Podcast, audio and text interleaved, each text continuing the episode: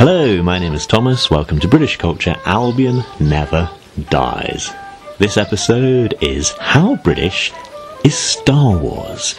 I've done over a hundred episodes on British culture asking what is Britishness, and I thought maybe it's now time to start moving into the territory of what isn't. Where are the limits? Not everything in the universe that I like is British. I don't want this to end up as a bit like uh, the movie My Big Fat Greek Wedding, where there's the Greek American father who argues that everything in the universe was created by the ancient Greeks, and it becomes a bit of a kid's game. His kids start to ask him, okay, the car garage, how did the ancient Greeks invent that? And of course, he'd always have an answer, but that was part of the joke. So, is there something in the universe that I really, really like and absolutely isn't British? Well, this is the question. How British is Star Wars? I thought I'd need some kind of rubric, some way to fairly judge the film in its Britishness. And funnily enough, there is a rubric available from the BFI, the British Film Industry, the official organisation, which of course, passing this test can lead to tax credits. Very, very important. Now, of course, this is a relatively recent rubric that they use, and I'm going to retrospectively apply it to the original 1977 film. Of course, it's become too big too unwieldy to try and apply it to the entire Star Wars universe. So I thought, let's narrow it down to the very first one, the first movie released in 1977 with a very limited release has to be said the studio massively underestimated how popular it would be People often talk about how people queued around the block to see it, but that is actually partly because there were only about 200 prints for the whole of North America. Um, so it was the later release, 1978, were hit really big. But I've seen this referred to as the All American movie which I find really interesting. I mean, I have to say, as a child, I never particularly thought of it as an American movie or a British movie or anything else. I mean, obviously, you have the three main stars, they are American, Luke Skywalker, uh, Han Solo.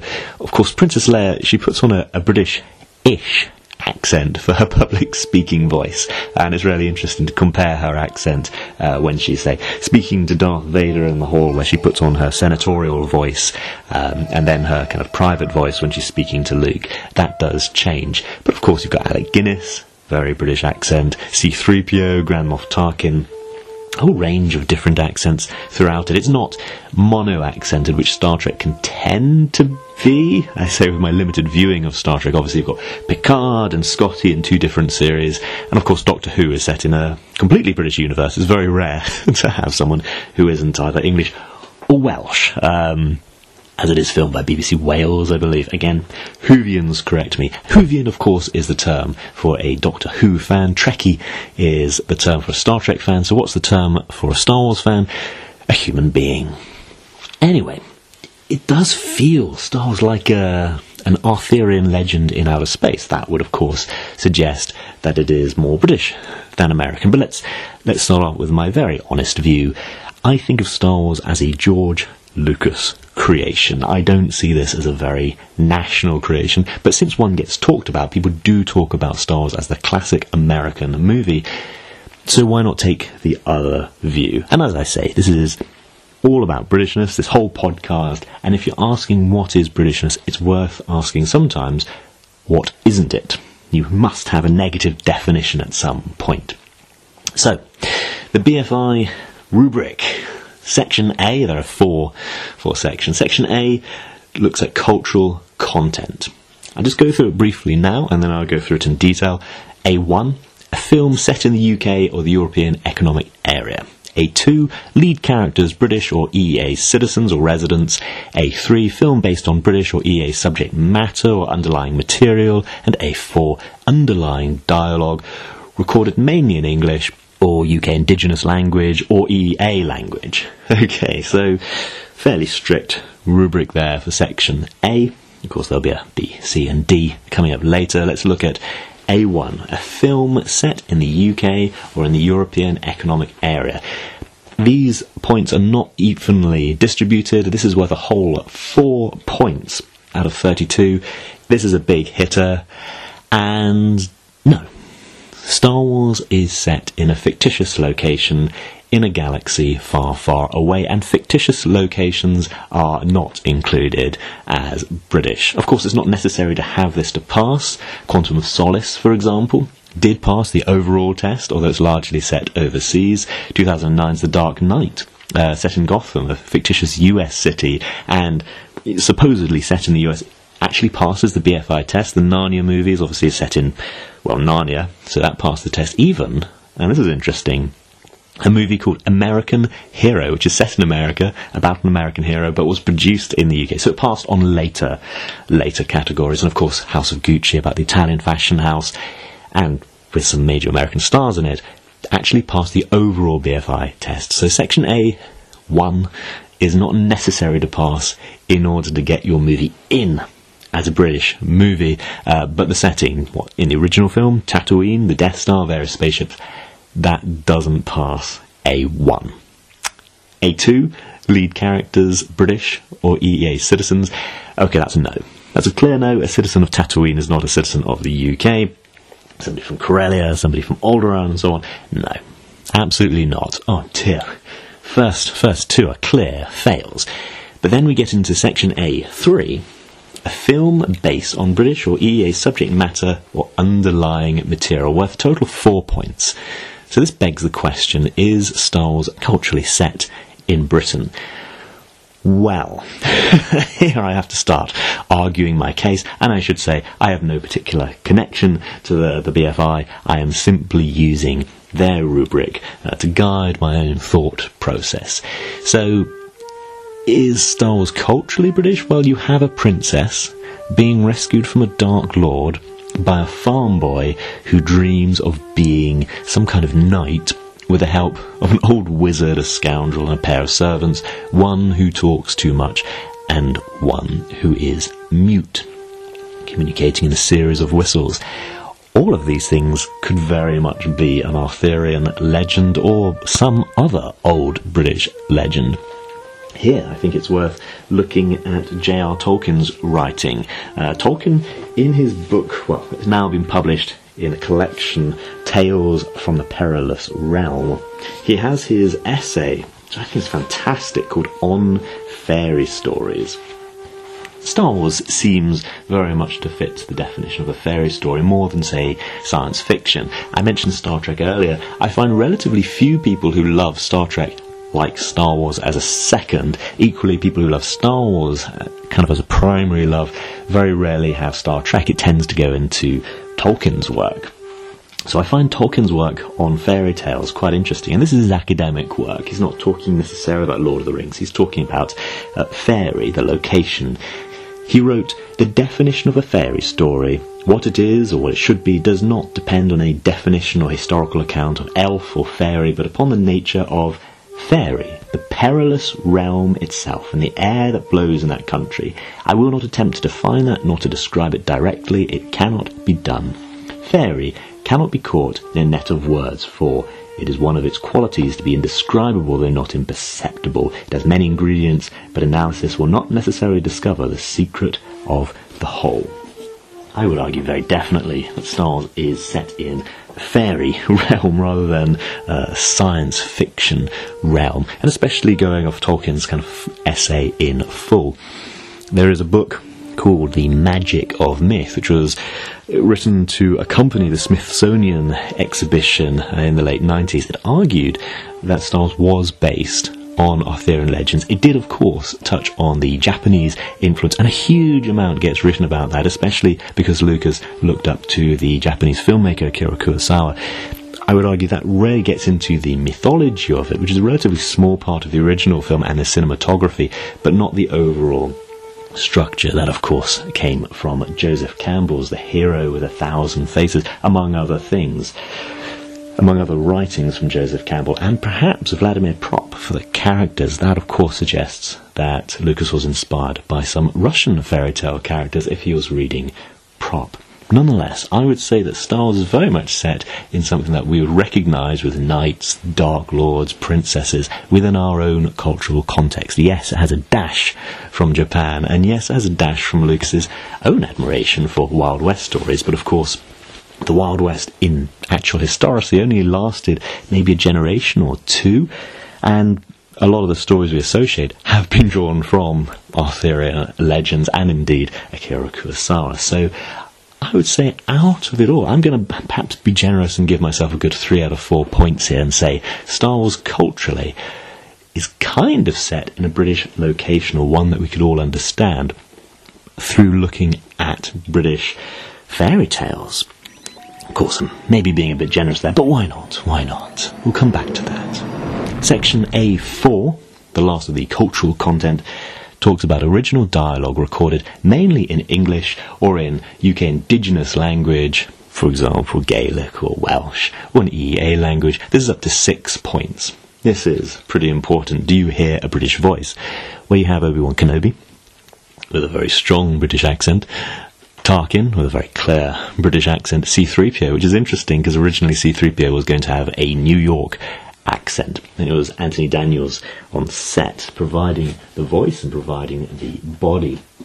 You can read more about this in the Making of Star Wars by J.W. Rinzler, and this talks about how the location ended up being based in the UK, which uh, here's the here's the right page because Lucas had elected to film in England. It was only natural that local actors to be cast in many of the supporting roles. Here Anthony Daniels speaks. My agent rang up and she said there was this man called George Lucas making a space film. Do you want to go and see him? She said they're very interested because I'm good at mine. She talked a lot about the film and she said the only trouble was the part was a robot. So I said, Oh, come on, I'm a serious actor. We've got to get on with my career, don't we? But I went to Fox and met George, and I must say that I did immediately like him. We greeted each other, then there was silence. Fortunately for both of us, the production paintings were on the wall facing George. So I turned to the pictures and asked him about them, and he opened up and became quite dynamic. His excitement spilled over, and it was about an hour later when my meeting ended. A couple of days later, I picked up a script and read it for the first time, and it took me a long time to read, so I thought I'd better read it again. After reading it three times, I wrote out the story in sections, and when I got to understand vaguely what it was about, I became very excited about the character C-3PO. I realised he was not an ordinary robot, and began to forget all of my original ideas about playing a robot. His enthusiasm for playing the part obviously spilled over. He did a phenomenal job, but still, the original idea of him having a New York accent was very much in Lucas's mind, so he did bring in a voice actor once the filming had completed to look at the film to work out what kind of voice. It was one of the, uh, you know, a guy who provided voices for animations and eventually tried out a bunch of different voices but said, look, the guy on the set, you should probably just get him to do the voice. so we end up with a very British sounding C3PO. Interesting to consider how the feel of the film would be quite different if it was a guy with uh, a New York accent. There is often, and I feel this is kind of the copy paste element of the media, there's often an idea that maybe the bad guy should speak with a British accent and the good guy should speak with an American accent. It didn't really carry it across mainly because of the limited number of American actors who came over. That was partly due to British unions and partly due to budget constraints. Uh, and so you find this Irvin Kershner, who was, came in to direct uh, The Empire Strikes Back, also tried to include this to a point, and they were thinking of the old kind of sword and sandal epic, so you might get the Romans to speak in a British accent, and then, say, the rebellious slaves like Spartacus speaking with an American accent. Even in Stanley Kubrick's Spartacus, this doesn't quite work all the time. And in the Star Wars expanded universe, it's been explained away. Well, in the central civilized parts of the universe, say where Kenobi's from, uh, then they speak with this clear accent, and then in the outer rim, they speak with what we consider an American accent. So that's become the in-universe explanation. Uh, but it's an interesting thing. There is a diversity of accents, which I think is pretty important considering this is supposed to be a whole galaxy. So, how much is English? English? I would say about half. But I'm not going to go through the movie bit by bit and time it and work out how many lines are in British English and American English. I'm going to say it's pretty well half. So that's three points out of six. And I will get back to these points if you're not exactly uh, keeping tabs on this. So, that was section A, which is a significant part of the rubric. This next part, section B, talks about cultural contribution. So their definition is the film demonstrates British creativity, British heritage, and or diversity. It's up to four points. So, the British Council wrote this. Britain punches above its weight when it comes to creativity. Despite containing less than 1% of the world's population, it has one of the largest creative industry sectors. Throughout the world, our films, adverts, and TV shows captive audiences, our architecture surprises and delights, and our fashion continues to challenge and innovate. I'd say that's very, very true as I've travelled all around the world, whether I'm in Saudi Arabia, Oman, mainland China, Hong Kong, Turkey everybody's heard of us. We're less than 1% of the population. Not only have they heard of us, uh, but they often have very clear ideas about Scotland, England, London, and so on. Sometimes people are even apologetic about not knowing really the difference between England and Scotland, which seems extraordinary to me because we are less than 1%. Everywhere I go, everyone's heard of us and has an idea, some idea, of Britishness. So where would that contribution be in Star Wars? Well, it references the, the fashions. Of course, John Mollo was the costume designer. He was an expert on, well, British military uniforms, military uniforms generally. And one of the extraordinary things about Star Wars, the Imperials look military, they look smart, but it's very difficult to work out which country it's based on. Again, Mollo was enough of an expert to include elements from around Europe, but not make it too obvious. And you can see how brilliant it is by comparing it to other sci-fi of a similar era. The sets, say, just moving on to say the architectural surprises that the British Council talked about, the sets are ingenious. A lot of the crew members were very, very old hands at Doctor Who. And so, if you read American accounts of stars, they'll say what a tiny budget it had and what a huge amount of money it made. From the British crew's point of view, this was a huge budget. They've been working on Doctor Who TV shows for a long, long time, in which you might have just one or two corridors and try and make it look like a whole spaceship. Suddenly, you have a much larger budget by comparison to that and they did make ingenious sets with very, very small changes, able to make it look like endless, endless, endless Death Star corridors with a very limited uh, amount of resources. So then you have costumiers, you have the robots, which of course are are robots, they are mechanical devices, they are on set things. You might also have an element of class in Star and class structure. I feel the British actors naturally bring that in. So there's something about Grand Moff Tarkin, played of course by Peter Cushing, um, which has an element of the class structure in the UK, especially when he's talking to, well, his brother officers.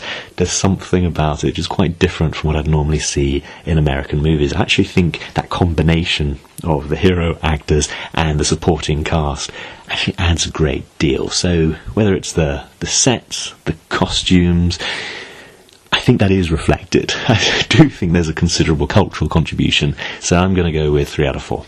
Generous, perhaps, but I'll say three out of four. So section C. There's four sections. Cultural hubs. This is broken down into C1A, B, and C. Uh, C1A, at least 50% of the principal photography or special effects takes place in the UK. B is at least 50% of the visual special effects takes place in the UK. C, an extra two points can be awarded if at least 80% of the principal photography or visual special effects or special effects takes place in the UK. And C2 is about the music and audio recording. So, so C1, at least 50% of the principal photography or special effects takes place in the UK? Absolutely yes. As I say, many crew members thought it was glorified Doctor Who, uh, but the majority of the film is really set on spaceship corridors, Dar- uh, Death Star corridors, and so on. It is it is a big production, but it's largely set bound. You do have bits set in the desert and so on, but a lot of it very quickly moves to sets.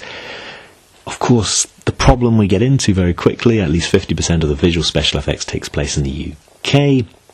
Well, now we're talking about digital kind of post production, but at the time, special effects were considered very much the things that were happening on the set. So, for example, the set where you've got the uh, the Millennium Falcon cockpit, which is basically in a cradle being hit by multiple crew members' brooms, as, you know, to shake the whole thing about. Uh, so it's not just them rocking about in their own chairs. You see the shadows moving and so on because the whole set is moving around. Equally, all the the doors opening and shutting, you get all the, the squibs, the explosives, uh, the guns firing, all of that is considered in the 70s definition as special effects, and of course the robots.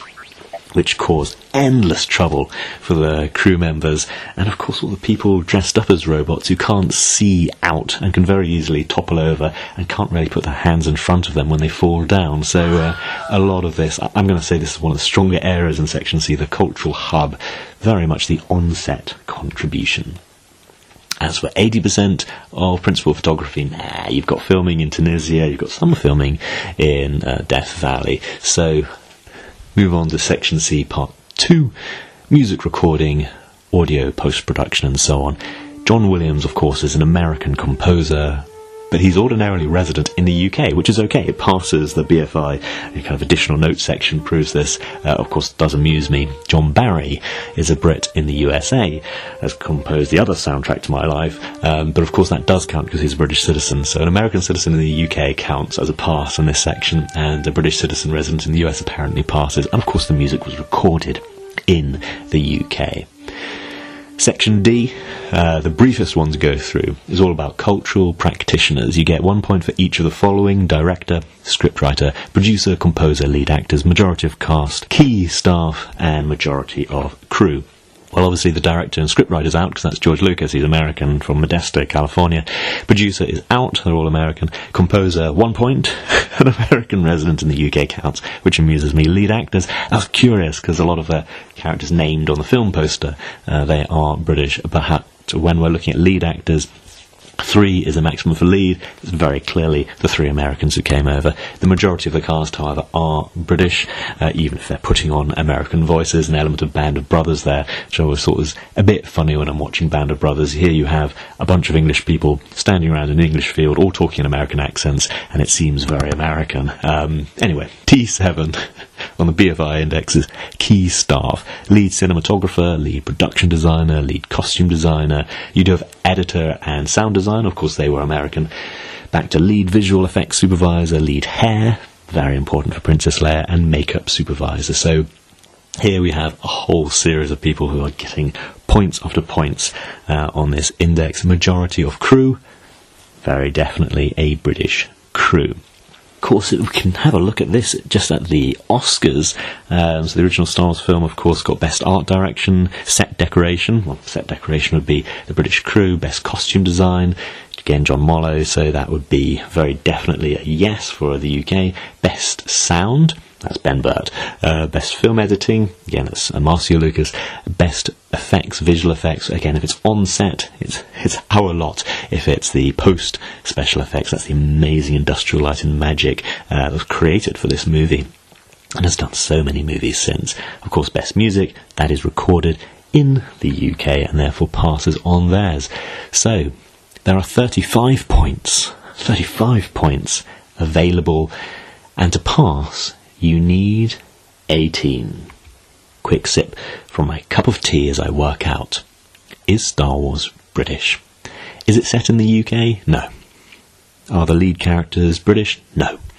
But is the film based on British or EA subject matter? I would say without European fairy tales, especially British fairy tales, Star Wars simply wouldn't exist. Even though Joseph Campbell tried to look at the whole world, even though the, the Japanese influence is very much spoken about, I would say overwhelmingly we're talking about British fairy tales and Japanese fairy tales understood through a very British context.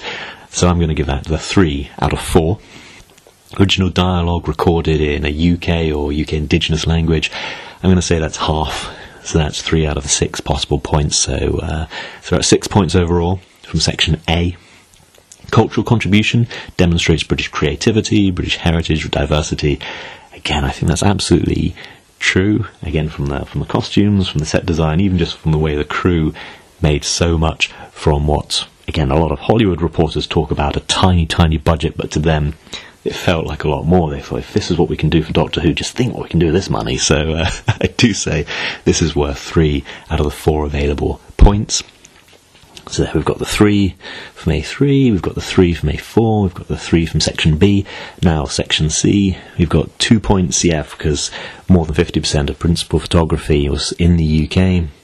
50% of the visual special effects, okay. Again, that 50% I'm going to say is the on set stuff. Music recording, yep. Composer, yep. Majority of cast, yep. key staff, yep, and majority of crew. So, how much does that give us? Total 18. The bare minimum. Even there, I'm arguing a bit. Star Wars definitely has a significant British contribution. Is it a wholly British film?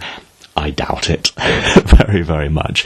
As I say, I think a lot of it is actually the interplay between a lot of the American backers and the American creators and the British crew and the British designers and creatives and so on. I actually think the international element is hugely important. So I'll say Britain has a significant contribution. Okay, meets the BFI bare minimum if I argue it as best as I can. And of course, some of the later films moved on to film in Australia and you get great contributions from Australians, New Zealanders. It's really interesting as an international hub. But I'm going to say this really grows out of Arthurian legends, a very British understanding of fairy tales, and a good bit of British filmmaking, if not total. So it's borderline. Is Star Wars British? Breaking news. It's borderline.